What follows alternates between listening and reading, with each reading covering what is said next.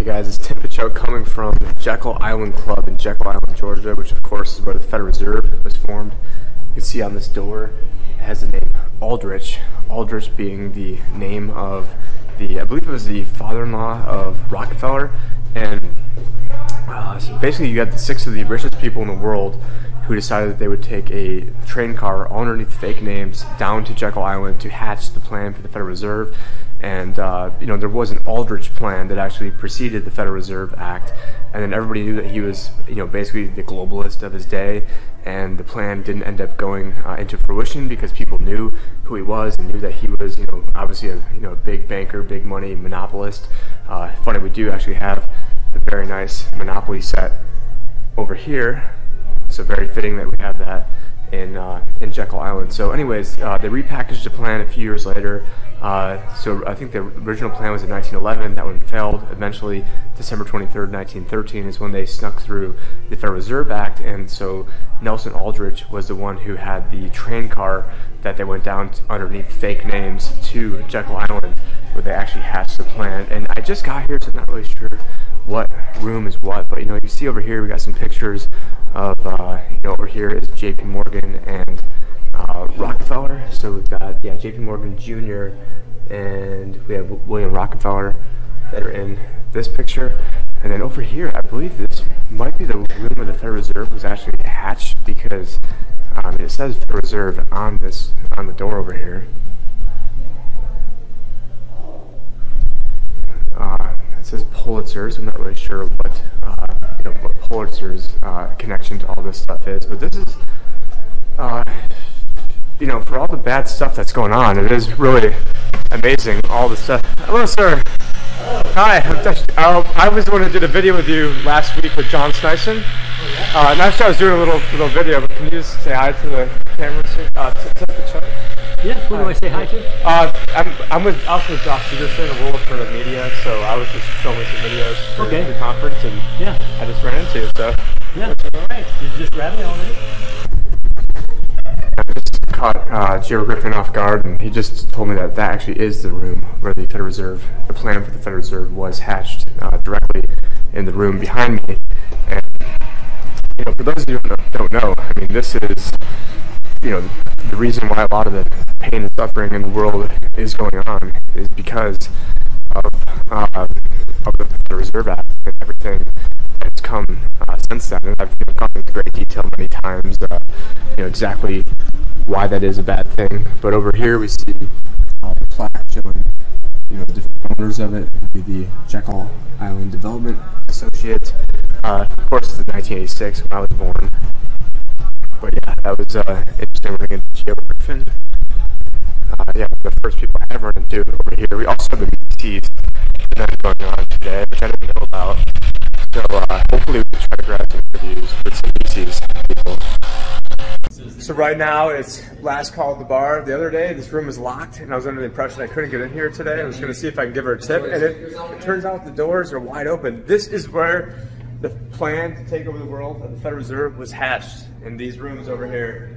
Or this this actual room. So who do we have over here? Just looking at this in real time right now.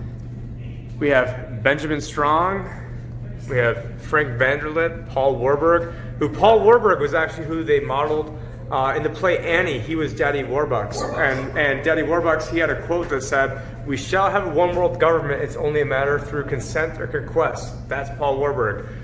Henry Davison, uh, Senator Nelson Aldrich, I believe he was the father-in-law of Rockefeller. Everybody knew he was. He was married into the Rockefeller. Everybody knew that he was a scumbag, and he proposed the original Federal Reserve plan that actually had a different name to it, and they knew that he was deep state, and so that plan got killed. They all came down here in his uh, train car. I think was it 1911 when they came, or 1910. And here we go, six men from the elite banking financial world of 1910 and we've got uh, Andrew Platt, or yeah, Andrew Platt, who is a Treasury Secretary, and a lot of these guys were actually front guys for other people who are behind them. Basically, the reason slavery was uh, able to be abolished is because it wasn't really abolished. They found out that it was much more effective for them to be able to have a system where people didn't know that they were slaves and you could just extract the money from them. So since the Fed is private and they never had the money to begin with, what they're able to do is print money out of thin air, buy up resources, have other people owe interest to them on assets they never had to begin with. And so it's actually a much, much more effective means of uh, slavery and theft than just you know forcing people into slavery because when you force somebody to be a slave, they're not going to work very hard. You know, they're obviously not going to like their job. I mean, no, you know, it's really putting things lightly.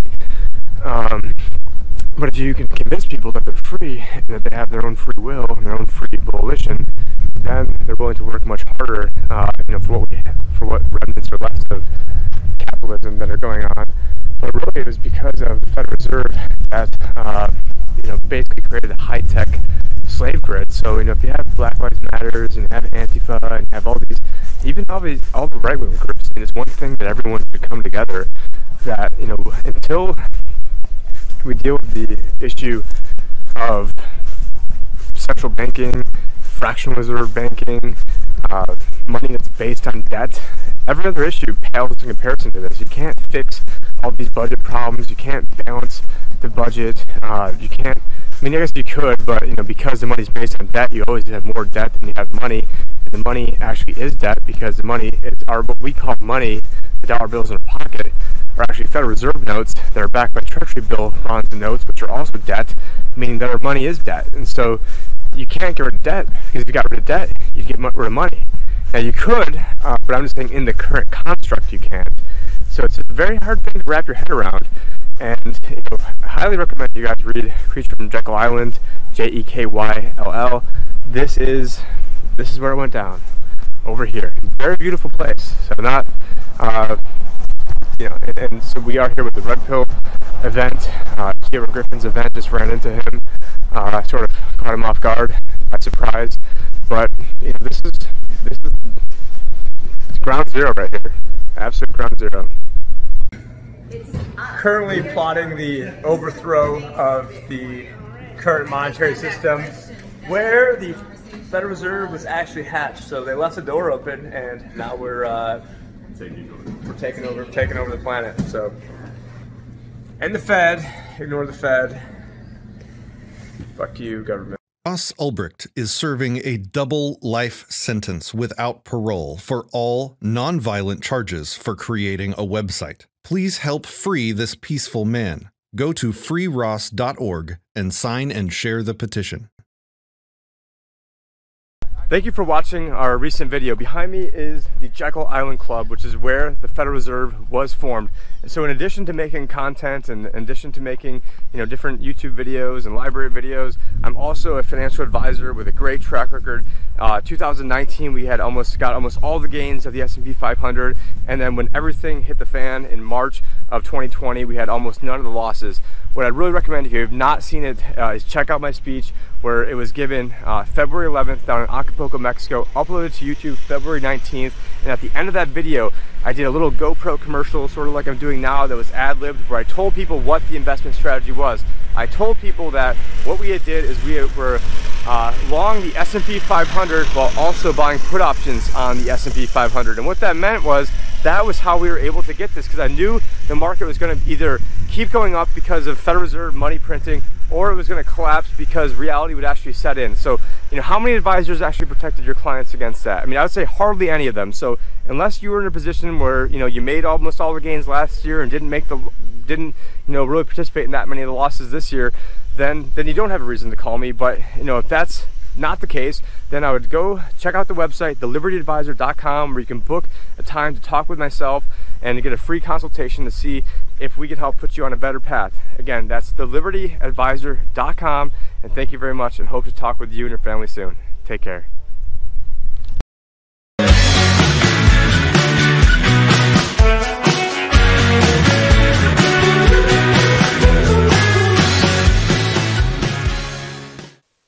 Merry Christmas and happy holidays, everyone. Today is December 23rd, which also is the anniversary of the Federal Reserve, which is never neither federal nor reserving anything. That's a whole other subject. But during this holiday season, it's important to keep in mind that the only time Jesus used violence was against the money changers. So when people ask, what would Jesus do? Just remember that going into a temple and flipping over tables and whipping bankers is not outside the realm of possibility. And episode three that we recorded uh, gets into the history of central banking and also gets into Macron and how his how he's tied into the central banking. But anyways, I made this video back in 2016 that explains why we are all slaves to central bankers. This was recorded on Facebook Lives and a few times it cuts in and out, and I edited those out. This is very important information to understand. It was not political. It's not about being a Republican or being a Democrat. I mean, basically, if you're alive today, you're getting screwed by the system. So I'd, I'd ask you to, you know, in the name of the holiday spirit and in the name of Jesus, to actually watch this video because it's very important that this information gets out. And unfortunately, this information is not very well known. Hey everyone, it's Tim Picciott, and today I just want to make a really quick video explaining how we are all slaves to central bankers. And so what I want to do, and I don't want this to be a really long video, really long drawn out, but actually first let me make sure. But how the financial system works, and I'll bring this a little bit closer, is you've got the Treasury Department. Draw a little box there for you've got the Fed, which isn't federal, but that's for another day. And then you've got the too big to fail mega banks up here. If I could draw a giant blood-sucking squid, maybe I would. But how things worked from uh, 2008 into 2014, what was happening is that, uh, well, this this part has always happened. So the Treasury gives the authority to print money or to, uh, you know, print or uh, you know, just enter ones and zeros on a computer. They give that authority to the Federal Reserve. Then the Federal Reserve from 2008 to 2014 was allowing the too big to fail mega banks to borrow that money between 0 and 0.25% interest. Then what was happening is that we were then they were then lending the money back they were then selling the money the bonds back to the Fed to the tune of the Fed ended up now has a balance sheet of 4.4 trillion dollars. And so what they're talking about is actually selling these bonds, getting them off their books and then into the public. So if the intent of doing this program was to stimulate the economy, then if we now we're doing the opposite of that, then wouldn't the desi- the end of end result be the opposite of that, where it ends up hurting the economy? So where I'm going with this is that the the big mega banks, since they are then lending it back to the Fed at let's say three percent or two percent, there's an arbitrage in there where they're just making money on everything they're doing. So they're basically getting free money. So if I'm saying, hey, I'll sell this to you to, for a dollar, and then I'll buy it right back for three dollars. I mean, who the hell wouldn't want to get on get in on that deal? It's an amazing deal. And I don't know why this is going uh, full screen again. But what I'm saying is that this entire system is fraudulent because why can't the American people just borrow money from ourselves and not even have to pay interest on it? The whole thing is a scam. And the biggest part of the scam that most people don't realize is that since our money is actually created from debt, what that means is that in 1913, when the Fed was created, actually on uh, the day before Christmas Eve, when there was only a couple people on the floor, but that's again, it's a whole other story. So the very first dollar that was created had 4% interest on it. So that meant after year one, you owed a dollar four. Now, if you only created one dollar, then how do you ever pay back a dollar four? Well, then you've got to borrow another dollar. And so why the system is basically rigged is you've got, let's say you've got the debt here, and this represents the debt, and then let's say the money is over here, and the, and the money, you're gonna have less money because you know there's interest on the debt and not on the money. If you actually go to let's say pay off your debt, what you're doing is you're actually decreasing the monetary supply. So if you could actually take all the money in existence, use it to pay off all the debt, and what would happen is there'd be a a uh, probably first a deflationary spiral, then a hyperinflation where the money would become absolutely, the whole system would basically implode. And I think be, and rather than me rambling in on this right now, what I want to do is actually show you guys a quick video that I have. So I'm going to turn this around. I didn't make this up. It's called uh, Hidden Secrets of Money Part 4. We'll get zoomed in on here and we'll get this playing. But first, we need to understand the mumbo jumbo of the so-called debt ceiling. It's all based on a huge paradox. There was interest due on that bond. And there was interest due on every one of those loans that the banks made. That means that there is interest due on every dollar in existence. Let me ask you something. If you borrow the very first dollar into existence, and that's the only dollar that exists on the planet, but you promise to pay it back plus another dollar's worth of interest, Where do you get the second dollar to pay the interest? The answer is that you have to borrow that one into existence and promise to pay it back with interest as well. So now there are $2 in existence, but you owe 4 and so on and so on. The result is there's never enough currency to pay the debt. There is always more debt in the system than there is currency in existence to pay the debt. Therefore, the whole system is impossible. It is finite. It will come to an end one day. What would happen if the government stopped borrowing to do deficit spending? Are the payments on those treasury bonds going to stop? What would happen if the public stopped borrowing and going deeper into debt? Are your house and car payments going to stop? No. There is a payment due every month on the principal plus the interest on every dollar in existence, and those payments do not stop. If we stop borrowing, then no new currency is created to replace the currency that we used to make those payments. Whether you're making a payment on a loan or paying tax to make a payment on a bond, the portion of the payment that goes to pay off the principal extinguishes that portion of the debt. But the debt also extinguishes the currency. Currency and debt are like matter and antimatter. When they meet, they annihilate each other. If we just pay off the principal only on all the loans and bonds that exist, the entire currency supply just vanishes. So if we don't go deeper into debt every year, look what happens. The whole thing goes into a deflationary collapse under the weight of those payments. Politicians and Okay, so again, if you guys want to see that entire video, that is called uh, Hidden Secrets of Money.